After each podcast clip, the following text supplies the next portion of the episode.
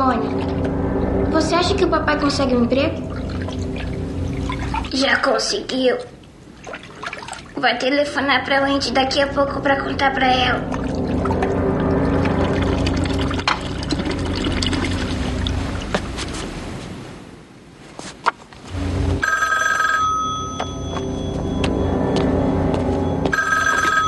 Alô? Oi, meu bem. Oi, querido. Como foi tudo? Ótimo. Olha, eu estou no hotel e ainda tenho muitas coisas para verificar. Acho que não vou chegar antes das nove ou dez. Então conseguiu um emprego? Certo. Olha, é um lugar lindo. Você e Danny vão adorar. Tony, por que você não quer ir para o hotel? Eu não sei. Você sabe sim. Agora anda, me conta, vai. Eu não quero. Por favor. Não. Vamos, Tony, me conta.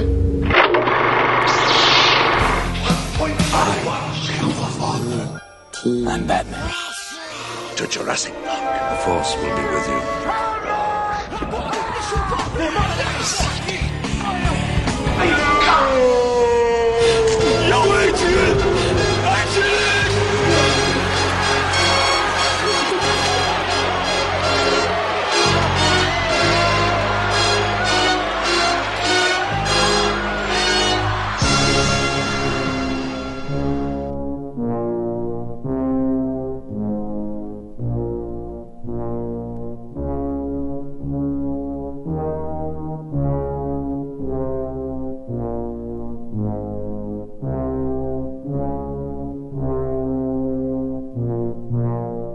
Onde, internet!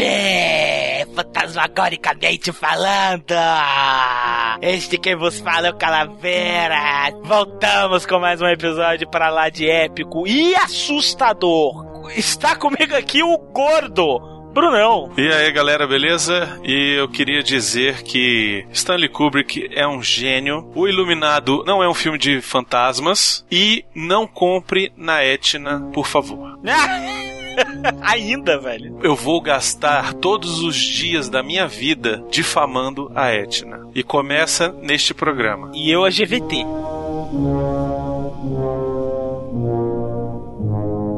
E está comigo aqui também ela, o pai do Bolsa. Se fudeu. E eu jamais entraria no quarto 237, mas nem por um cacete. Qual o número do teu apartamento? O meu é 83. Ah, tá. As pessoas vão juntando as pistas. Já sabem o número do apartamento, já sabem que é Zona Leste.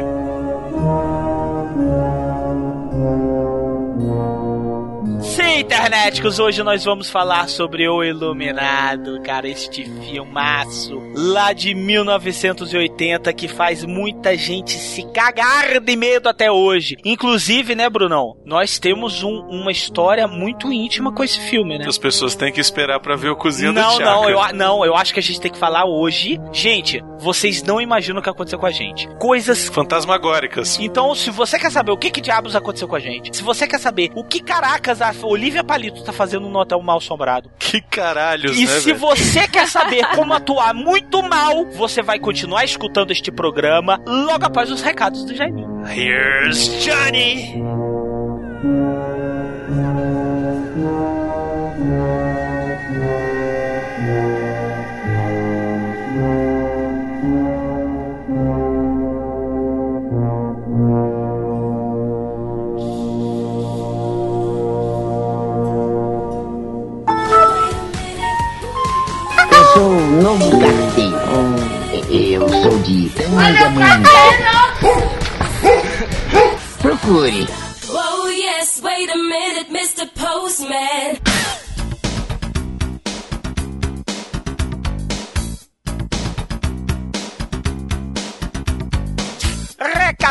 Jaiminho, cara internético. Não se preocupe, você que adora este momento, né, Brunão? Porque nós temos um motivo pra ele adorar. Qual é? O motivo pra ele adorar é que hoje é bem rapidinho. Camiseta do Conan, nossa camiseta do Conan. Temos duas camisetas do Conan, desenhadas pelo nosso querido amigo Eudes de Paula, que fez a estampa do Conan. E lembra que a gente falou que quando a estampa do Conan saísse, ela ia ficar pouco tempo. O tempo era limitado. Estamos lembrando que estamos entrando agora no mês de novembro, essa semana, então a camiseta só fica até o dia 30 de novembro. Depois do dia 30 de novembro, não tem chororô, não tem, ah, mas eu tava guardando meu dinheiro, ah, mas eu queria, volta aí. Não, acabou. Então aproveita agora que o salário vai sair essa semana ou semana que vem e compra a camiseta que você já tava querendo faz tempo e não tinha comprado ainda, beleza? E temos também as nossas canecas Jurassic Cast. Eu prometo por Odin que a caneca mágica estará no próximo vídeo. O próximo não vai estar, que o próximo é do Iluminado, a gente já gravou tem um mês e meio. Não, então no próximo que nós fomos gravar. Não, mas você tá falando isso acho que uns seis meses já. Tenho seis meses. Eu, eu já vi essa caneca na casa dele. Falei, cara, leva pra gente mostrar no vídeo, vai ser legal. Aí ele fala, não, eu vou levar e sempre esquece. Eu sempre esqueço, mas dessa vez eu não vou esquecer, sabe por quê? Porque você já deixou no carro. Não, senhor. Porque o local onde nós vamos gravar é do lado da casa da minha mãe. Então não tem erro. Se eu esquecer, eu vou lá e pego. Ah, Assim. então tá bom. Carecas do Jurassic Cast, internet, estão disponíveis lá na themagicbox.com.br. A loja virtual lá do Ed, da Pri, onde eles vendem as canecas do Jurassic Cast. A preço muito em conta. Cara, e na boa, são as melhores estampas. Eu peguei a minha caneca que eu ganhei da Magic Box, a do Rock, né? Aquela a branca que tem o Rock levantando a mão. Eu levei pro trabalho e aí tô usando lá pra tomar meu café agora e cara, todo mundo me pergunta: "Pô, caneca maneira, comprou aonde?" Não sei o que. Eu falo: "Pô, rapaz, aqui, ó, Jurassic Cast, tá?" A galera já ficou: "Ó, que massa, não sei o que, vocês têm caneca". Cara, é 25 reais a caneca, velho. É dinheiro de pinga, velho. Tu vai no shopping no final de semana pra assistir um filme, comer pipoca e tu gasta aquilo em Não, você não 3 gasta horas, aquilo, 4 né? horas. Você, você dá muito mais, aquilo ali é mais que o ingresso, até dependendo do shopping. 25 reais você gasta em 10 minutos que você chegou num shopping, cara. Tem estacionamento só que é 25 reais. Pois é. Então, cara, guarda esse dinheiro, pega 25 reais e compra a caneca, você vai ter ela pro resto da sua vida. Isso, cara, as melhores estampas, as mais bem feitas, as mais lindas. Então você vai comprar agora, porque se você comprar, olha só, promoceta, hein, Brunão? Vou lançar uma promoção agora, ó. Comprou uma caneca e uma camiseta do Jurassic Cast, vai a foto de top 10 das ruivas. Fácil. Ah, é, beleza. Fechou. Vou fazer que nem o cartaz agora. Se comprar duas canecas e duas camisetas, tudo do mesmo combo, é videozinho, não é nem foto. 30 segundos de vídeo. E se comprar cinco canecas, vai apertando uma mil. Aí vai, aí vai. Comprar 10 canecas, aí já vai dentro do cu, aí, aí, aí escolheu. Ó, cuidado que isso aí é propaganda enganosa, hein, Calaveira? Depois a gente, o pessoal compra e a gente não manda esse negócio aí, aí vai ficar ruim pra nós. Ah, se não mandar, cobra delas. Você inventa as paradas e é o nosso que vai pra reta, né? Literalmente. Acho justo. Acho justo. Vídeos, Calaveira, vídeos, vídeos, muitos vídeos no nosso canal do YouTube, youtube.com.br Jurassicast. A pessoa tem que entrar lá, tem que assistir o videozinho, se inscrever no canal, dar o seu like, favoritar. E quais são as atrações que temos lá? Nós temos várias. Nós temos a cozinha do Chaka, aonde nós misturamos cinema com comida. Ninguém nunca fez isso antes. É. Inédito. Nós temos também as dicas de sedução do Miote, que é uma das coisas mais repugnantes que existem em toda a internet. E olha que eu estou falando também da Deep Web. É verdade. Deixa a Deep Web no chinelo, né, velho? Cara, é tão repugnante quanto a Deep Web. É verdade. E nós temos também a nossa queridíssima atração, que são as dicas do Brunão. Exatamente. Aonde tá o Brunão e seu, escudeiro lacaio. seu lacaio invisível, o Non. Meu, meu lacaio, não. Isso, exatamente. Que inclusive recebemos e-mails massivamente, pessoas mandando e-mails massivamente, pedindo a saída de Brunão e ficando a permanência apenas do Non. Eu vou fazer isso um Vai dia ser- pra ver se vai funcionar. Vamos ver se vai funcionar. Vai ser dicas do Non, então? Não, vai ser a pessoa mais inadequada tentando fazer alguma coisa, tentando fazer graça. Porque o não só funciona porque tem o escada aqui pra ele fazer graça, entendeu?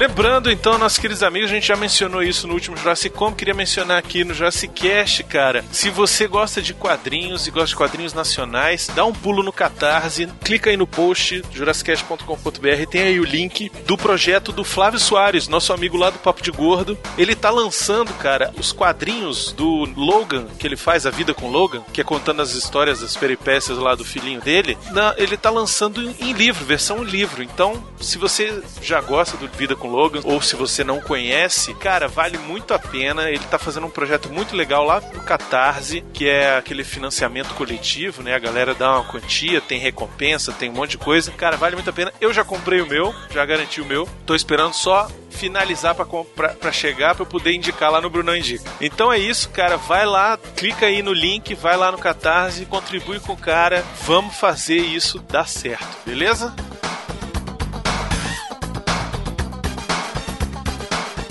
Então é isso, internet que os dois falamos que os recadalhos iam ser pequenininhos e foram pequenininhos, não foram, Bruno? Bem rapidinho, coisa rápida agora. O programa, eu vou dizer, está huge motherfucker. Tá huge e bom. Cabeças explodirão, velho.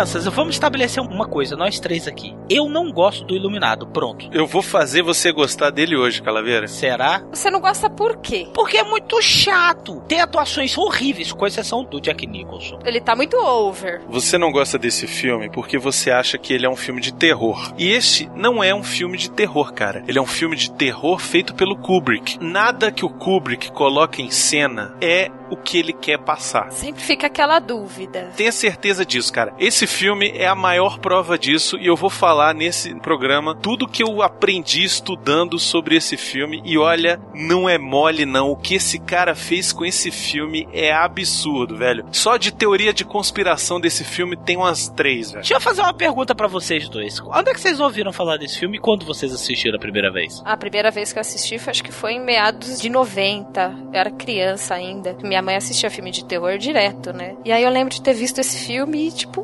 pirei. Tua mãe assistia filme de terror e você e deixava você. Cara, era outra época. Não tinha, tipo, um tablet pra eu ficar vendo Bob Esponja enquanto ela via. Tinha uma TV na sala. E aí, tipo, passava na tela quente. E se você não visse, você não ia ver mais. E aí eu não dormia, não adiantava bater, dar Dramin, que eu não dormia. É, fica aí vendo então, mas se chorar à noite apanha. É a infância. É, vocês é a infância entenderam? dura, né, bicho? Tá vendo, Brunão? Você tá vendo como tudo se encaixa Tudo nessa se porra encaixa dessa vida. vida. Olha aí, tá explicado, cara.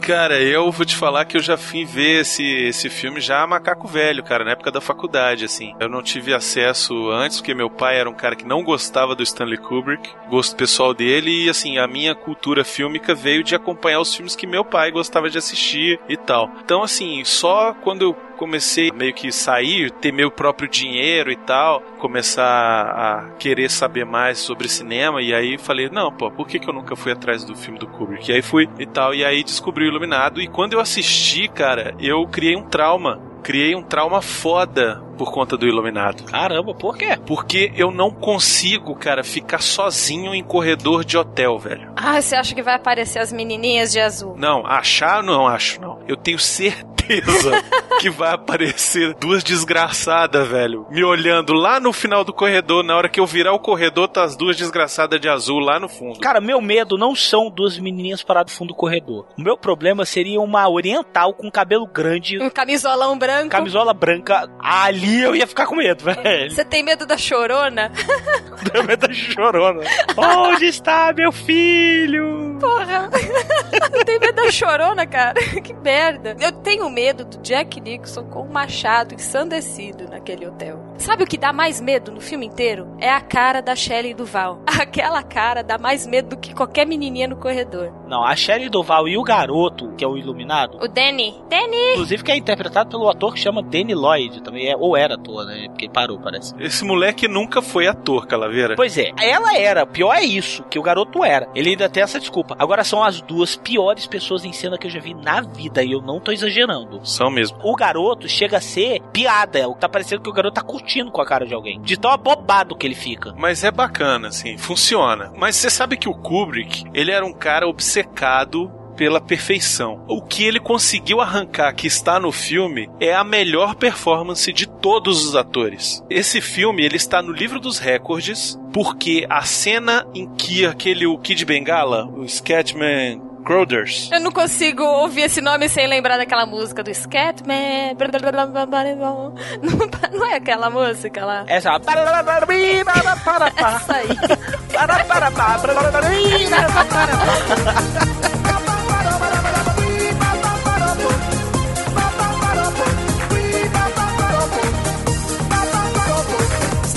O Sketchman, o nome do cara é Sketchman Crowders. É o Kid Bengala do filme, né? Ele é iluminado também e tal. É, a cena que ele tá conversando com o Danny, e o Danny tá tomando sorvete, ele fica falando, tem uma cena específica dele, que é ele só falando, foi repetida 170 vezes, até o cara conseguir o que o Kubrick queria. Inclusive ele fazia isso porque ele queria, com a repetição, deixar os atores malucos. O filme é sobre isso, é sobre loucura, é sobre ficar louco. O filme não é sobre um hotel que tem fantasma, não, é sobre confinamento num lugar que vai te deixar maluco. Inclusive a cena da Shelley Duval, que ela tá com o taco de beisebol se defendendo do marido dela, foi gravada 127 vezes, se eu não me engano. E essa mulher, ela ficou chorando um ano e meio, que foi o tempo das gravações, o Kubrick fazia ela chorar todo santo dia. Todo santo dia, seis horas por dia, ele fazia ela chorar. Por isso que ela tá com aquela cara, gente. Não tem como você chorar todo dia. Pra vocês terem ideia de quem eles estão falando, eles estão falando da Olivia Palito. Isso, ela fez Olivia Palito depois desse filme, cara. O que mais me assusta não é ela ter feito Olivia Palito. O que mais me assusta é ela ser filha do Robert Duval, que é um puta ator, cara. O que mais me assusta é ela ser chamada de atriz. Isso que é o mais assustador nessa história. Porque, cara, eu fico pensando assim: o pai dela é um bom ator. Então, capacidade de atuação não é genética, né? Não, nunca foi, nem será. Não me entendam mal, internet, que o filme ele é muito bem dirigido, mas ele é muito bem dirigido mesmo. Ele é absurdamente bem dirigido. Tem uma trilha sonora que eu não vou nem chamar aquilo de trilha sonora. O Kubrick era um cara que contratava a pessoa pra fazer a trilha sonora, mas no meio do caminho ele desistia e botava música clássica. Não, ele fazia isso não só com trilha sonora, com produção, com tudo praticamente. Ele só, tudo. ele só não atuava porque não dava pra dirigir e atuar ao mesmo tempo. Por exemplo, a primeira cena, a cena inicial, a cena lá do voo sobre o, o lago, acompanhando o helicóptero, ele usa uma música que era usada em funerais, que é uma música tenebrosa, que é a música clássica. Sim, mas ela remete bem. Ele tá praticamente indo pro próprio enterro dele naquele hotel, né? Foi essa a ideia do Kubrick. É, vai ser punk. Logo no começo você vê os créditos e aquele carro subindo aquela montanha aquela música de funeral. E o carro subindo e a música, e o carro subindo e a música. E você fica, meu Deus, você já começa a ficar tenso ali, né? Você já começa a ficar ansioso ali, esperando o que que vai acontecer. Porque não acontece nada, só fica o carro, a música. E acho que são dois ou três minutos nisso. a trilha sonora mais escabrosa de todos os tempos, cara, porque é uma trilha agoniante, cara. Não é uma trilha, é um barulho, é um ruído. É Fica- um ruído Ui, sonoro, cara. Isso, e é o tenso filme inteiro. o filme inteiro, cara. E ele ainda coloca umas vozezinhas gritando no fundo, não sei se dá pra perceber, bem distorcida assim. É muito escroto, Caralho, cara. velho. É muito escroto, Foi cara. dali que começou. o Para, para, para, para, para, para.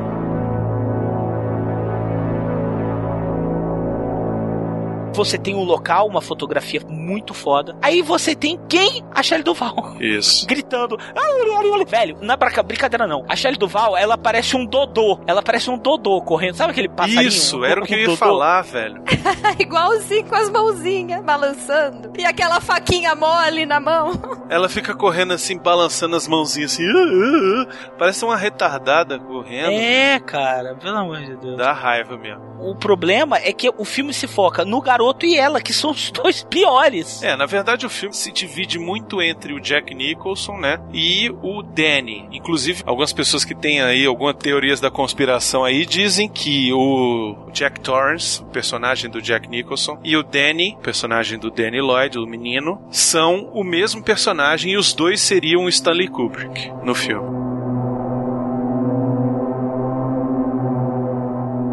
Porque eu tava pesquisando aqui do casting para esse filme, porque a Shelley Duval, ela tinha feito outros trabalhos como atriz, entre aspas, de alguns, alguns trabalhos assim, os personagens mais esquisitos, mais estranhos. Será que isso que, que baseou, que fez o Kubrick chamar ela pro cast? Porque tinha tanta atriz boa para fazer esse filme. Será que ele quis alguém esquisita, com a cara estranha, para colocar nesse filme? É muito difícil descobrir o que, que o Kubrick queria com os filmes dele. Vou te explicar por quê. Ele era muito reservado, cara. Ele não dava muita entrevista, era um cabra, assim, bem reservado mesmo. Quando perguntavam sobre o filme, ele desconversava. Tenho a impressão de que ele tentou escolher, assim, qual vai ser a pessoa menos atraente possível para eu colocar nesse filme, que seja a mulher do personagem principal. Inclusive porque tem coisa a ver com a parte, a relação sexual dos dois, né, a história em si né? Tem uma, um trecho do filme que ele é bem focado na parte da sexualidade. Não, isso tem. Até as cenas fantasmagóricas tem várias com inferências sexuais. Né? Exatamente. Mas eu acho, na minha opinião, eu acho que o motivo dele ter contratado a Shelley Duval para fazer o papel dessa mulher é porque a Shelley Duval tem a cara do desespero, velho. É, então, ela tem uma cara esquisita. Se você tivesse que materializar o desespero, eu acho que a Shelley Duval seria a figura que apareceria. A primeira opção. Mas o Jack Nicholson eu tenho certeza de por que, que ele escolheu. Que ele é um maluco, ele veio do Estranho no Ninho, que já era um personagem maluco, cara. Então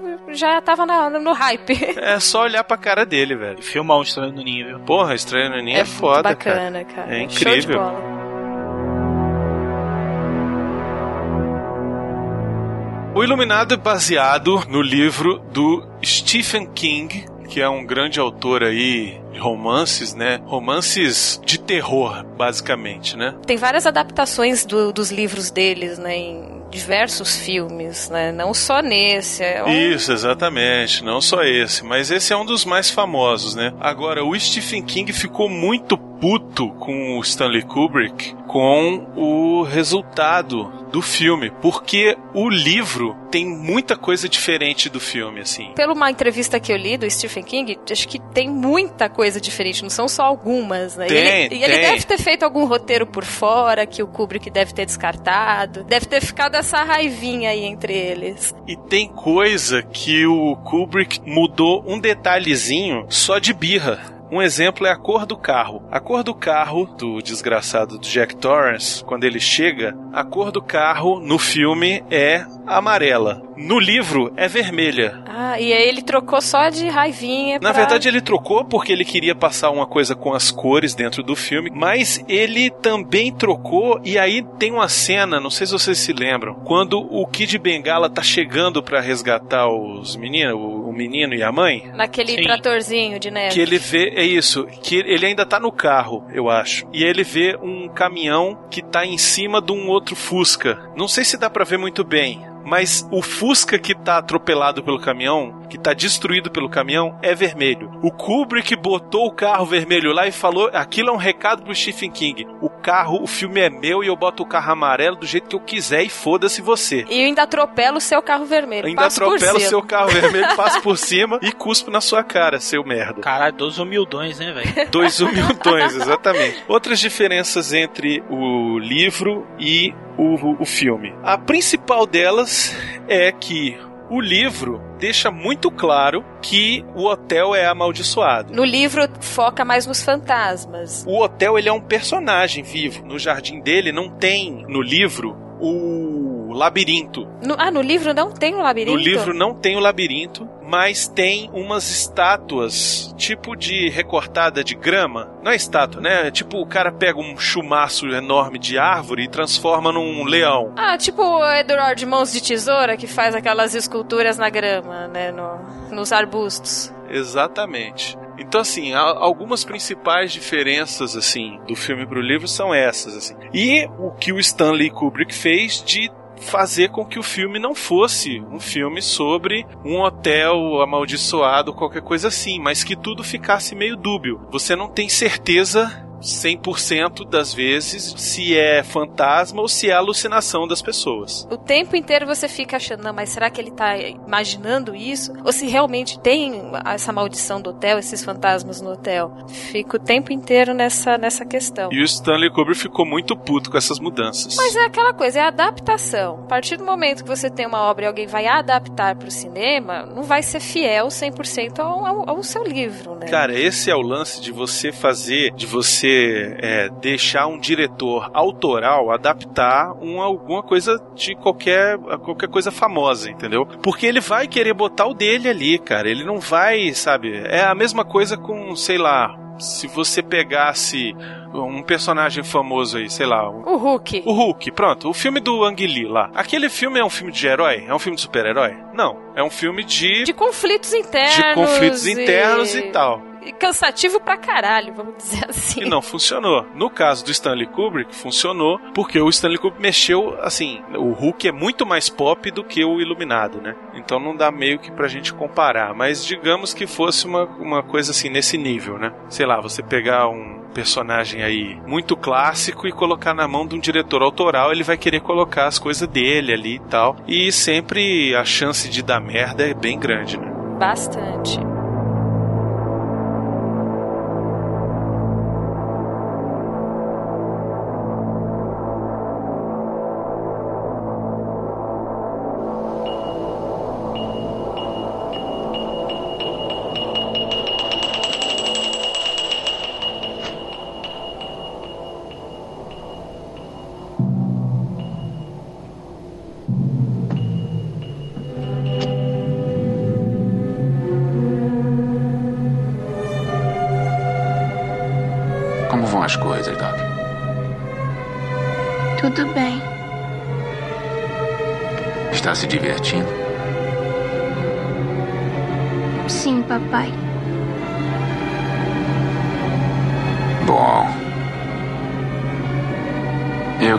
Você se divirta. Sim, papai.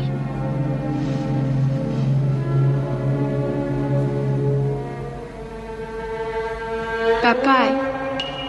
É? Está doente? Não. Só meio cansado. E por que não vai dormir?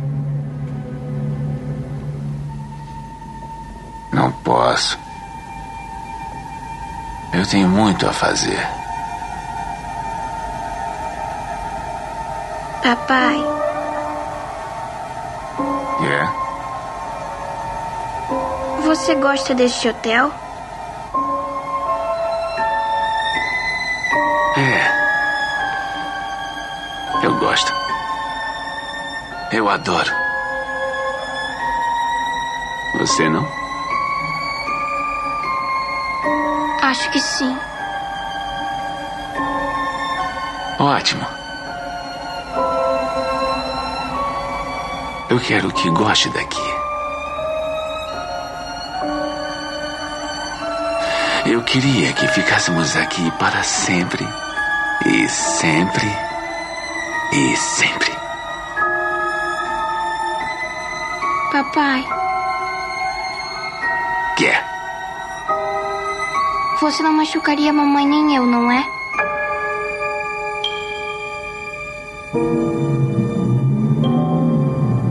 assim.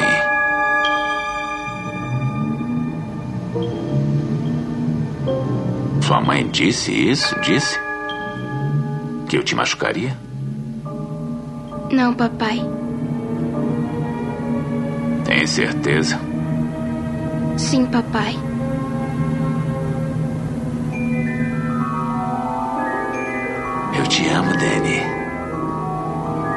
Mais do que qualquer outra coisa no mundo todo. E jamais faria alguma coisa para machucar você. Nunca. Você sabe disso, não é? Hum? Sim, papai. Ótimo.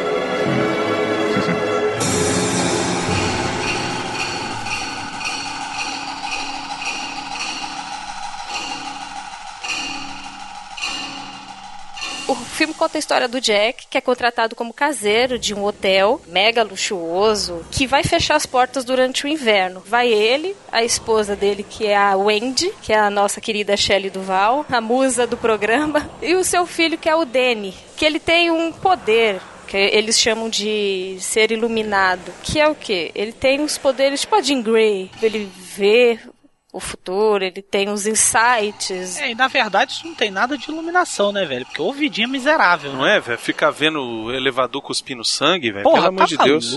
e logo no começo do filme, você vê ele conversando com o dedinho dele, você Puta, já velho. vê o naipe. Esquizofrenia, alarme de esquizofrenia tocou forte ali naquela hora. Enfim, isso aí é considerado um poder nesse filme, Professor Xavier. E eles vão pra esse fim do mundo, isolado por 3 metros de neve, e onde o Jack, ele tem. A intenção dele é escrever. É escrever um livro, um romance. Ele tá travado. Teve uma. Um bloqueio É um criativo. blo... Ele teve um, bro- um bloqueio criativo. Bloqueio. Um bloqueio, mano. Ele tá bloqueado.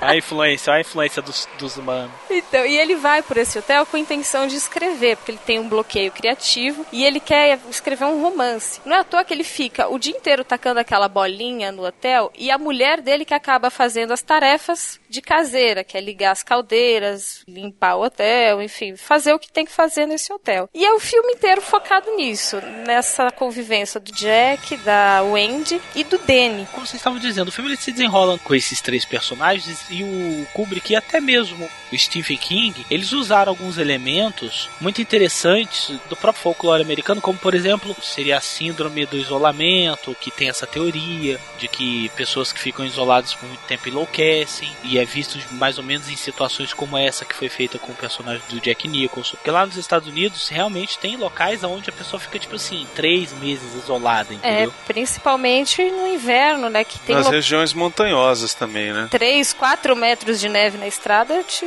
4 metros é, é muito mais, é 7 metros. nossa. Aí eles chamam de loucura do isolamento. O Mythbusters falou sobre isso em um programa, mas eles não chegaram em conclusão nenhuma. Ele lida com muitos arquétipos do medo, como por exemplo, aquela questão do, do- de, da inocência da, da criança unida a- ao fantasmagórico. Por que, que duas garotinhas são tão assustadoras? Porque, cara, porque geralmente criança remete o quê? A tranquilidade, a paz, a segurança. E aí você vê garotinhas que na verdade são prenúncio do capiroto. Todos esses elementos construíram muito bem a história. né? A história em si eu acho simples, assim, a história em si. Mas o jeito que ela é trabalhada, o jeito que ela é levada, cara, eu acho genial. Exatamente. Que nem na- nas cenas que vão se desenvolvendo, que eles vão trabalhando essa questão da loucura do Jack, com a questão do Danny de ver o- os fantasmas, enfim, de ter o, o- que ele diz ter um menininho que mora na boca dele, falando umas coisas. E tem o personagem do Scatsman, também seria um iluminado, e que logo no começo do filme que eles chegam no hotel e estão conhecendo aquela imensidão que é aquele hotel, ele chama o Danny para tomar um sorvete e já fala: ah, eu sei que você tem, enfim, é- essa esse poder e começa a contar a historinha da avó dele que também tinha e, e, assim você vai vendo você vai achando que vai que a história vai caminhar para esse lado e de repente ela vai para um lado totalmente diferente da loucura Basicamente, é, esse é o plot principal. Mas o Kubrick, na verdade, quando ele resolveu contar a história baseado no livro do Iluminado, ele não queria saber de, não vou pegar isso como uma alegoria para contar o que eu realmente quero. Eu vou contar uma história sobre a loucura. E eu vou fazer isso de uma maneira que as pessoas assim vão entender, mas eu vou encher esse filme de signos e significados, porque o Kubrick era desses caras assim, desses cineastas que não gostam só de fazer. Ele é como David Lynch. Ah, aquele Las Von Trier também usa muito assim. Eles gostam de fazer a pessoa pensar no filme deles. Tanto que você vê todo o filme do Stanley Kubrick, você sai do cinema e fica assim, mas o que, que esse cara quis dizer com esse final? É, e é sempre o final, né? E é cara? sempre o final. Pois é, e vocês vão me achar maluco, mas o filme ele tem signos disso no filme inteiro. É sobre o holocausto indígena, é sobre a matança que os ingleses fizeram nos indígenas quando chegaram, quando conquistaram a América. É também sobre dualidade e sobre abuso sexual. Os outros dois é muita coisa na tua cabeça, fi. Cara, não é só coisa da minha cabeça. Assim, na verdade, Mas é- o abuso sexual pra mim tá notório. Não só isso, cara. Eu vou tentar explicar mais ou menos. Como é que funciona isso? Por que, que é dualidade? O filme ele trata disso o tempo todo, cara. No filme inteiro ele tá cheio de signos de dualidade. Quais são esses signos? Por exemplo, toda cena em que aparece o Jack conversando com um fantasma tem um espelho em cena. Mas aquela hora que ele tá conversando com o fantasma, que ele tá dentro do, do armazém, ali da cozinha, ele não tem nenhum espelho ali. É a única cena em que não tem. Mas o que, que acontece ali? As pessoas que andaram estudando o filme, ali é onde o Kubrick tenta disfarçar. É onde ele fala: não, aqui eu vou botar essa cena assim, mas eu vou disfarçar. Mas ele ainda assim deixa sinais do que ele quer. Então toda cena que o Kubrick coloca o Jack Nicholson conversando com o fantasma, ele tá à frente de um espelho. Vamos aos casos. Um notório e verdadeiro, na hora que você vê, você assistir a cena, você vai notar É a cena que ele chega no salão, né? a cena que ele chega no salão, né? Ele chega lá no salão, no Golden Golden Saloon lá, senta, ele tá sozinho, ele olha, tem um espelho na frente dele no bar. E ele se encara no espelho primeiro, né? Ele se encara no espelho e aí ele não aguenta se encarar no espelho. E aí ele tampa os olhos. E aí ele fala: "Tudo que eu queria agora era tomar uma cerveja". Quando ele abre os olhos de novo, Tem um drink na frente dele. Tem um drink, não, tem um, um bar, né, cara?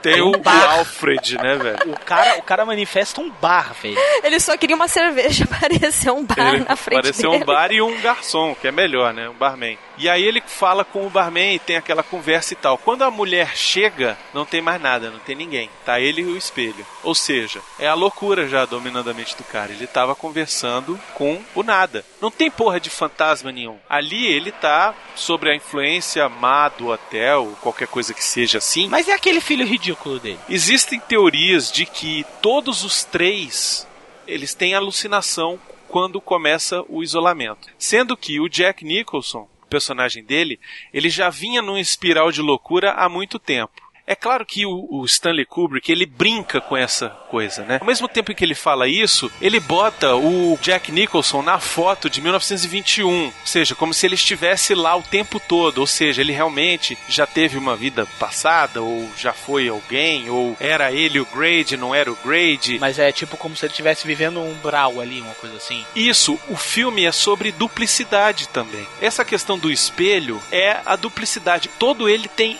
pares. Todos ele tem um par. Uma cena fantástica que tem um espelho, cara. E toda vez que tem o espelho, o espelho é o lado mal. Quando ela chega no quarto para levar comida para ele. Ela entra no quarto, Jack Nicholson tá dormindo, e aí você ele o, o Kubrick foca no espelho, no Jack Nicholson no espelho. E aí o Jack Nicholson do espelho só trata ela mal. Quando muda a câmera e mostra o Jack Nicholson sem estar no espelho, ele trata ela bem. É verdade. É como se o que foi no espelho era o ruim. Outra cena, a cena do banheiro, do quarto 237. Quando Jack Nicholson vai lá ver a, a- o que, que, o que, tal que- da o mulher que, que tinha no quarto o que, que 237. tinha no quarto 237. Que ele chega lá, entra no banheiro, tem uma mulher pelada. Não, essa cena eu lembro que eu cagava de medo, porque tudo bem veio a mulher, começa a se, se esfregar nele, e ele fica com aquela cara de não sei se isso é verdade, mas se for eu vou aproveitar. No que ele vira e ele olha no espelho, que ele abre o olho, tá aquela mulher, aquela toda decomposição, com umas Isso, feridas, uma umas bruxa, né? chagas na- no corpo. E aí ele afasta ela, tá ela rindo assim com aquela cara Tentando pegar ele. tentando pegar. E ela vai rindo assim, falando, eu vou te pegar. E rindo com aquela voz maldita. Aí ele sai correndo. Cara, isso daí deu pesadelos durante muito tempo. A minha esposa, eu botei esse filme pra ela assistir, e quando chegou nessa cena que, que virou a, a bruxa, ela desistiu. Ela falou: Não quero mais ver esse filme nunca mais na minha vida. Até hoje ela não sabe como o filme termina, porque ela desistiu. Ela Pediu a. Não, mas acho que essa é uma das piores cenas. Essa e a das menininhas que aparecem esquartejadas no, no corredor. Não, e digo mais, e digo mais, ó, vou acrescentar nas camadas aí, Brunão. Essa mulher deve ser a manifestação da mulher que estuprou o personagem do Jack Nicholson. Não só isso, cara. Essa mulher é a manifestação do Jack Nicholson que estuprou o menino, que abusava do menino, cara. Cara, sabia que eu sempre tive essa impressão? Tem uma cena dele, do garoto, com ele no quarto. Isso. Ah, Velho, parece que ele vai fazer um basquetinho com o moleque a qualquer minuto. Não, e, e o menino ele tá todo acuado a hora que ele põe, que o Jack põe o Danny no colo, ele se encolhe inteiro e ele não, não, não encara não no- olha, não, não olha no, no, no olhos rosto dele. do Jack e pergunta assim: pai, você tá bem? Você vai machucar eu e a mamãe? E ele tinha um histórico de ter machucado o menino. O grande problema que acontece com esse filme no Brasil é que a gente recebeu aqui a versão internacional desse filme. A versão internacional desse filme tem duas horas exatas. A versão dos Estados Unidos ela tem 142 minutos. A versão completa desse filme tem uma cena logo depois que o Danny tá no espelho escovando os dentes e vê o elevador cheio de sangue, o elevador jorrando sangue. É, tem uma cena onde ele teria desmaiado e uma médica foi lá visitá-lo. A versão que eu vi tinha essa médica que, que examina ele na cama e conversa com a mãe. E aí a mãe conta que, enfim, o pai chegou bêbado uma época e, e bateu nele, que, acho que quebrou, deslocou o ombro dele. Deslocou o ombro dele dele, exatamente. Isso foi a história que eles contam para os outros. Assim, a história que a gente fica conhecendo, mas o que implicitamente acontece, que o Kubrick mostra isso de uma maneira muito sutil, é que o garoto praticou felátil, foi vítima de felátil. O Jack Nicholson botou o garoto para chupá-lo. Como é que a gente vê isso no filme? O menino, quando está sendo examinado na cama, ele está o tempo todo com a mão na virilha. As duas mãos na virilha, tampando a virilha. E do lado dele, na cabeça dele, tem um urso. Que ele está dormindo, ele, ele bota a cabeça no urso. Aí você tem essa outra cena dele falando: Você não vai machucar o papai, o papai não vai machucar, não sei o quê. E fica com essa impressão de que Jack Nixon vai estuprá-lo. Não, e outra coisa, no final do filme tem aquela cena do um urso. Exatamente, era onde eu ia chegar. A cena onde a Shelley Duval, naquela loucura lá, correndo desbaratinadamente pelo hotel, né? que ela fica com os bracinhos balançando. Parecendo uma retardada correndo. Ela vê um urso, uma pessoa vestida de urso, praticando um sexo oral num velho. E os dois param e olham para ela. Isso representa o quê? Representa que ela teria visto, ela teria pego o, o fato onde o menino estava praticando o ato sexual no pai e os três bloquearam isso, de alguma forma. Esqueceram, colocaram uma pedra no assunto e ninguém mais fala sobre isso. Exatamente, e aí inventaram a história do braço, de não sei o que. De chegar tal. bêbado, enfim. Então o filme ele é cheio desses signos, pequenos signos que o Stanley Kubrick vai colocando no filme e que você vai pescando, assim, o espectador muito atento.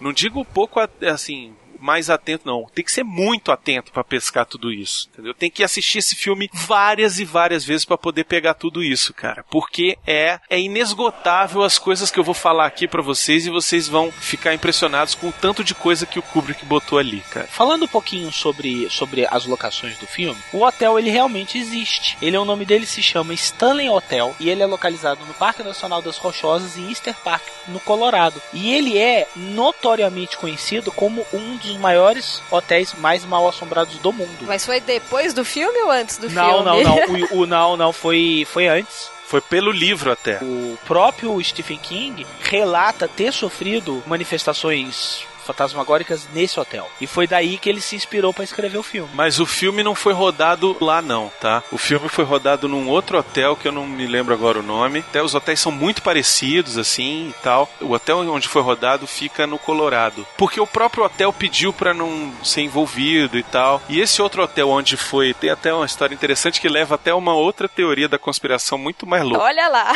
Essa acho que o Calaveiro não vai nem gostar. Vai, fala aí, fala aí. O Stanley Kubrick declarou, inclusive foi uma das grandes reclamações do Stephen King de que ele tinha mudado o número do quarto, o 237. O número do quarto original no livro é 217. Que realmente existe, né, no hotel. Aí que tá, não existe. O que que acontece? O Stanley Kubrick inventou que tinha colocado o número 237 porque o hotel tinha pedido para não ser 217, porque no hotel tinha 217 e ninguém ia querer se hospedar no 217. Ou um monte de maluco ia fazer fila para se hospedar lá. Só que as pessoas foram investigar e descobriram que no hotel não tem quarto 217 também. Então por que, que ele teria mudado? E aí entra a teoria da conspiração mais louca que eu já ouvi na minha vida, que é de que no filme há a confissão do Kubrick de que ele filmou a chegada do homem à lua. Ah. De que era tudo armação mesmo. Mas existem os teólogos da conspiração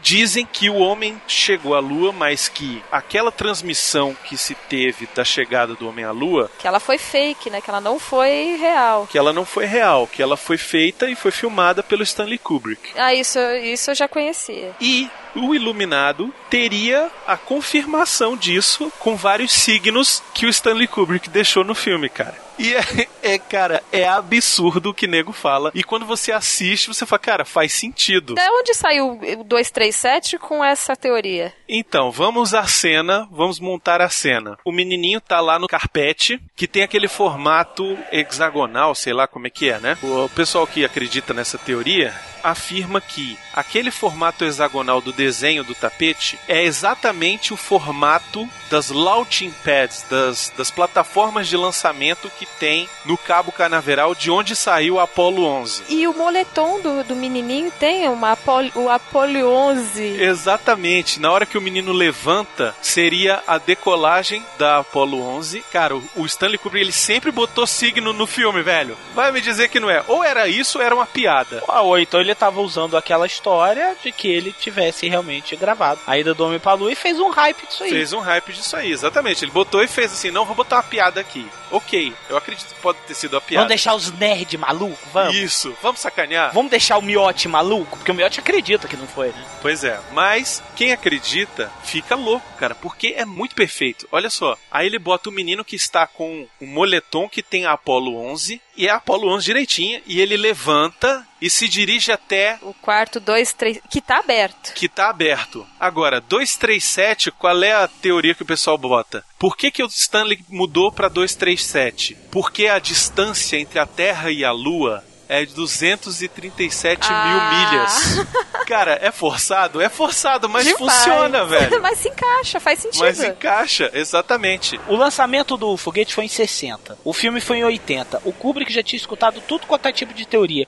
Ele virou e falou assim, velho, vou zoar. Mas é maneiro, cara. É maneiro, porque imagina o cara fazer um negócio desse em 1980 e a gente ficar sabendo disso hoje, velho. Cara, é mesmo. É, cara, o grau de virgindade de quem adivinha de isso quem realmente... isso aí é grande. Olha só os outros signos que ele botou no filme que o pessoal pescou. Na chave tá assim, Room N. The Moon Room. É como se fosse um anagrama. Moon Room, Room Number, é tipo são as letras de Moon e de Room. Seria onde o Stanley Kubrick teria feito o estúdio onde ele teria encenado a cena. Lembra que eu falei que existem teorias que dizem que o personagem do Jack e o personagem do Danny são o Stanley Kubrick o Danny entra na The Moon Room e quando ele sai, ele está todo machucado, com a roupa rasgada e com o dedo na boca e não conta nada. Seria uma alegoria dizendo que ele tentou se, se livrar daquilo e não conseguiu e estava calado. Outra coisa, no começo do filme, quando ele vai ser contratado, quando vai para entrevista,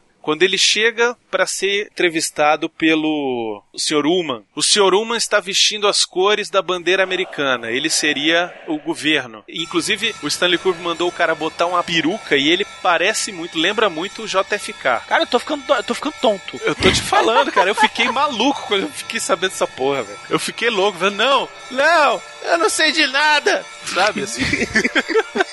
Ficou igual a Shelley Duval, né? Fiquei, fiquei igual a Shelley Duval. Eu fui correndo no corredor assim. Cara, quando ele entra no, no office do Sr. Ullman, atrás dele tem uma águia que representaria o projeto do Apollo 11, que no desenho tinha uma águia.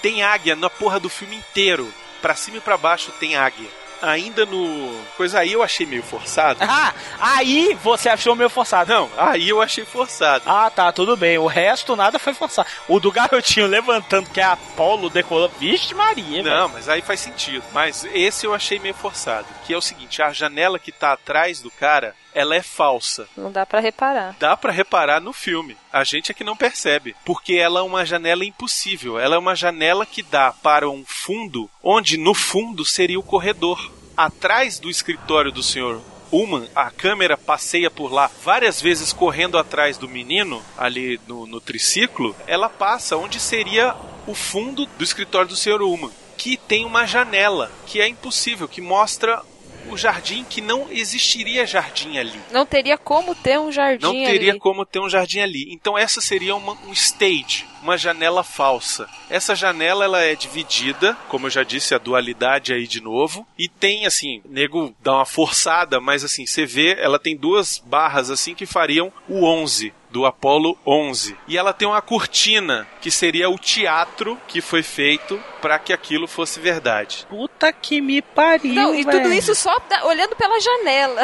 É Imagina. assustador, cara, é assustador. Mas você olhou depois e conferiu essas Cara, informações? ele mostra na cena do documentário, velho. É inacreditável. Outra cena que eu acho fantástica.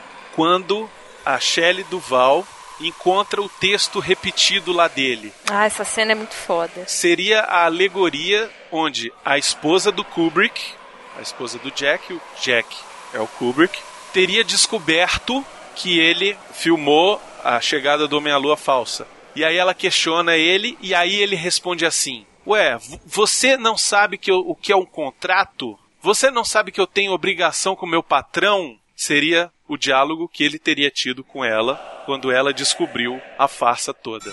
Cara, ninguém consegue guardar um segredo desses, velho. Cara, eu não sei, velho. Eu sei que eu acho maneiro o nego ter inventado uma teoria dessa, porque vai ser virgem assim lá na casa do caralho. Não, e ficar costurando, tipo, a cena, olhando a- o fundo da janela, costurando com a, a cena que ela acha, os papéis. Segundo o documentário que eu assisti, o cara que ele fala sobre essa teoria, o nome do documentário é Room 237. Ele não fala só sobre essas teorias que eu falei aqui, da dos espelhos, a do que o cara tá maluco, ela fala várias outras, a do Apollo 11. Segundo esse cara que estava sendo entrevistado, que é o do Apollo 11, a NASA já deu uma ameaçada nele. Ele é um cara que também faz filmes, e a NASA deu uma ameaçada nele de que não é pra ele botar a boca no trombone, que não é pra ele falar, que ele tá sendo vigiado. Enfim, mas isso qualquer maluco pode falar, né? É, pra dar ibope, ele fala qualquer coisa. Exatamente. Mas olha, eu não duvido que o homem tenha chegado à Lua, mas eu também não duvido que aquilo ali tenha sido filmado pelo Stanley Kubrick agora mais não, cara. Sério, antes eu duvidava, agora eu já não duvido tanto não. Outra coisa que tem são as cores, cara. A parte de como o Kubrick trata as cores, e isso eu achei sensacional. Isso não tem nenhuma teoria de conspiração nem nada. Kubrick sempre foi um cara que mexeu muito com os signos, né? E aí, o amarelo no filme sempre aparece quando é alguma coisa pra atrair a pessoa pra resolver, pra fazer alguma coisa. Por exemplo, o carro é amarelo. Ele está sendo atraído ao hotel para que o Jack seja contratado lá para ser o caretaker. Outra cena, a bolinha chega, ela é amarela, chega na mão do Danny, tá atraindo ele para o quarto. O vermelho já é assim, vai dar merda. Ou já está dando já merda. né? deu merda, né? já está esmerdalhado. A chave do Room 237 Vermelho. é vermelha. Tem uma cena que o corredor inteiro foi pintado de vermelho, cara. No final, ali quando a Shelley Duval tá correndo igual uma retardada. O sangue jorrando do, do elevador. Não, até ela fica tomada de vermelho nessa hora. Exatamente. Então, assim, ele usou essas questão das cores pra fazer essa, essa relação. O Kubrick era um gênio, isso é inegável, né, cara? Ele fazia isso e fazia muito bem. Agora, a do massacre indígena também é legal. Então, essa do massacre indígena, eu reparei, antes de ler sobre, sobre essa, esse documentário, enfim, que tem mesmo uns quadros de índios americanos do- no, no hotel. Tem horas até que fica bem. Tem bastante destaque no filme isso. Exatamente. Da onde que saiu que foi do, do massacre dos índios? A ideia do massacre dos índios é outra teoria de conspiração, de que diz que o filme ele tem signos contra o Holocausto indígena e também até uma outra teoria que diz que tem signos contra o Holocausto dos judeus. E aí os, os argumentos desses, dessas pessoas que acreditam nisso são os seguintes. O filme tem uma hora lá que eles estão chegando e o cara fala, o hotel foi construído em cima de um cemitério indígena. Isso, logo na entrevista dele. Logo na entrevista Cara, lá a, embaixo. a maior desculpa dos anos 80 para ter um lugar mal assombrado. É, Poltergeist foi assim, Cemitério Maldito. E aí a história dos indígenas vem disso. Começa por aí. Dentro do hotel, o Kubrick botou milhares de quadros É, isso a gente consegue reparar. de índios. A cena do elevador ali seria o sangue de milhares de índios que foram massacrados. Enfim, tem 500 mil também argumentos para isso. Agora, Brunão, isso difere muito do livro, porque no livro não tem nada disso, né? Por isso que o Stephen King ficou puto, cara. Porque no livro é, houve um assassinato no fim, no, no, no, no hotel. É que até É. o- na hora da entrevista ele fala do assassinato, enfim, das mortes que, que tiveram lá. Não, parece que o hotel todo ele teve assassinatos e tal, essa coisa toda. Aí essas cenas, por exemplo, o urso chupando o pau do cara, não teria nada a ver com o Jack Nicholson, o filho dele. Não, isso também não tem no livro, eu acho. Seria o caso homossexual entre o diretor do hospital e um bellboy, a quem ele chamava carinhosamente de urso. Aí veio o cara. Então, assim, difere tudo, né, cara? Isso, por isso que o Stephen King ficou tão puto. Mas o que que o Stanley Kubrick fazia? Ele queria criar a obra dele, né? Ele era baseado no livro do Stephen King, mas ele pegou aquela história, rearrumou de um jeito onde ele poderia contar isso. Outra cena do negócio dos índios. Tem uma lata estrategicamente colocada atrás dos Catmans, Catman Cruisers lá. Na hora que ele tá conversando com os pais dele e que ele conversa mentalmente com o Danny, tem uma lata que tem um índio gigante atrás do cara. Uma lata Calumê. Calumê, na língua lá indígena dos indígenas americanos, queria dizer cachimbo da paz. Essas mesmas latas de calumê aparecem atrás do Jack Nicholson quando ele é preso. É que ele tá sentado lá, que ele acorda com, com o fantasma chamando ele. Quando ele tá conversando com o fantasma, supostamente o fantasma do Grady. Do antigo zelador. Isso. Inclusive, existem dúvidas também se o Grady estava conversando com ele, se era realmente o Grady, e se teria sido o fantasma realmente que soltou ele, ou se não teria sido o próprio Danny. Porque o que acontece? Tem essa cena do Jack Nicholson conversando com a porta e diz que vai soltar, porque ele fala, ah, não vou falhar, ou sei lá, alguma coisa assim. E aí a cena seguinte é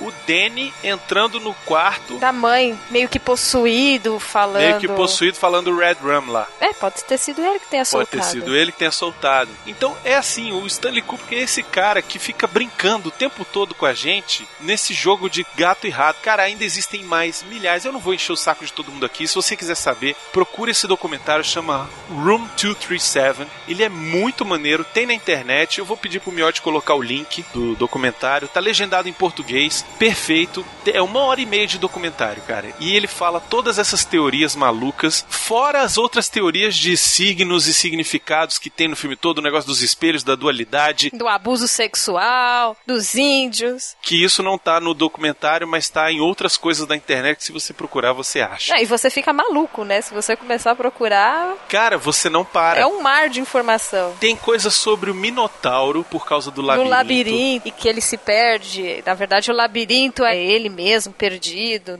dentro da cabeça dele. que o filme é sobre os erros do passado. Esse negócio dos indígenas e tal, das mortes e não sei Do o quê. massacre dos, Dos índios. massacres seria assim, o filme é sobre os nossos erros do passado e que a gente não pode repeti-los. Então, por isso que tem tanta gente andando de costas no filme. É por isso que o Danny, quando ele vai despistar o cara, ele usa um truque indígena De- ah, das pegadas, de andar em cima das de próprias andar em pegadas. cima das próprias pegadas pra trás. Shelley Duval correndo que nem uma retardada deve ter algum símbolo de alguma, alguma maluquice. Exatamente. Cara, enfim, é um filme cheio desses símbolos, dos filmes do Kubrick, assim, até agora que eu já estudei. Eu acho que é o filme com mais easter eggs, assim, e mais mensagens subliminares de todos, cara, de todos, assim. De todos o do, do Kubrick? Que eu já estudei, até agora é o que eu mais achei coisa, né?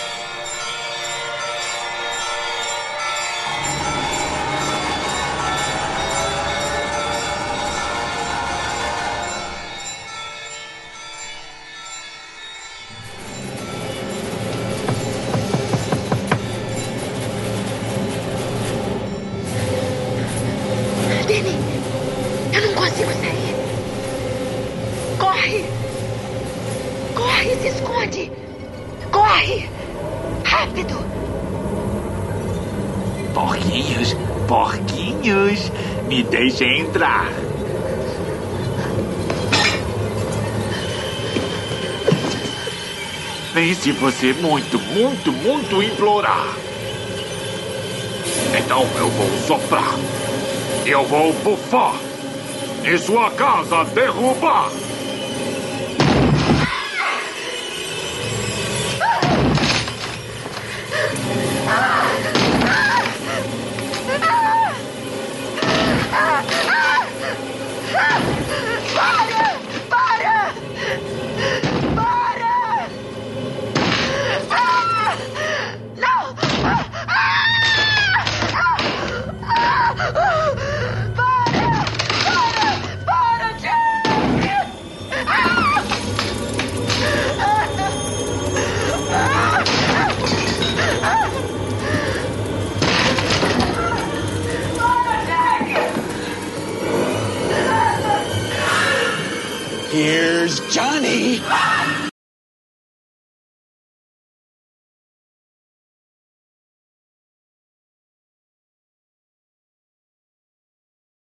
Nós temos uma história íntima com esse filme, não é? Ai, Jesus, velho. Nós estávamos na casa do Miotti gravando a cozinha do Chaka. Já eram umas 5 horas da tarde, estava sol ainda, não, foi, não era escuro. E nós estávamos sentando, debatendo sobre o filme, questão do. falando sobre coisa de fantasma. Isso, em teoria já tinha, a gente já tinha acabado, já tinha comido até o prato. Já tava ali só falando, ah, não sei o que e tal. De repente, eu, Brunão e Miotti. Isso tem no vídeo, vocês vão ver. Tem no vídeo. Aparece a gente olhando pro mesmo, pro mesmo lugar na mesma hora. Nós três vimos uma pessoa parada Vimos. na escada que dá acesso à churrasqueira do Miotti. Caralho. Cara, velho, foi medo. absurdo, velho. Tem isso no vídeo. Tem isso no vídeo, cara. Não tem o fantasma. Não, Porque a não câmera tem. tava virada pra Só gente. ter. Porra, se tivesse velho, eu não, velho, eu não ia dormir nunca mais na minha vida. velho. Eu não ia conseguir dormir nunca mais. É verdade.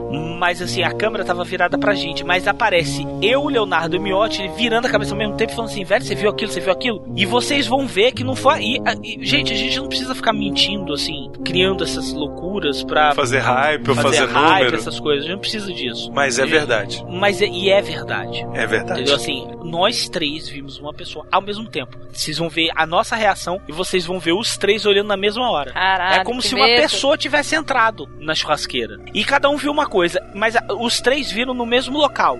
Isso. Mas cada um viu uma coisa. Eu vi a silhueta de uma pessoa contornada assim, como se fosse. Sabe quando você olha para fica olhando pro sol? Aí você fica com aquela. com aquele burn-in na, na íris ou uma coisa assim? Já eu vi num esquema assim, vulto mesmo, sabe? Preto. Você viu a silhueta preta. Vi uma silhueta preta, assim. tchuf, e foi rápido, cara. Eu pisquei e sumiu. Velho, foi muito esquisito. Foi muito esquisito e eu tô com medo agora de falar até, porque eu Você tá me sozinho arrepio. aí? Abraço o travesseiro. Tô no quarto aqui, no, no- meu escritório sozinho. Velho, que, que cagaço que foi, velho. E os três viram na mesma hora, velho. Aí acabou mesmo a gravação, né? Vocês nem continuaram. Ah, nessa hora a gente só pediu licença e foi tomar água. Não, não, eu, eu não ia sozinha, não. Eu ia agarrar no braço de alguém ali que eu não ia soltar nunca mais. Se eu vou, vou levar alguém comigo. Foi esquisito. Credo, cara, que medo. O Miotti viu um vulto também, não foi? o- Foi. Foi mais ou menos como eu vi, eu acho. E os três achavam que era o pai do Miotti. Foi, verdade. E o pai do Miotti tava na cozinha. Gente, não era ninguém. Isso tá em vídeo. E, cara, pra vocês verem uma coisa que impressionou muito a gente. E o pior hora. é que não foi a primeira vez que o Miotti viu vulto lá na casa dele, hein? Segundo o que ele diz, não. Eu acho que a casa dele foi construída em cima do cemitério indígena. Cara, tem tudo a ver, velho. o gato ressuscitou. A paz, a casa do Miotti. O, o gato na casa do Miotti fala Long John Sean.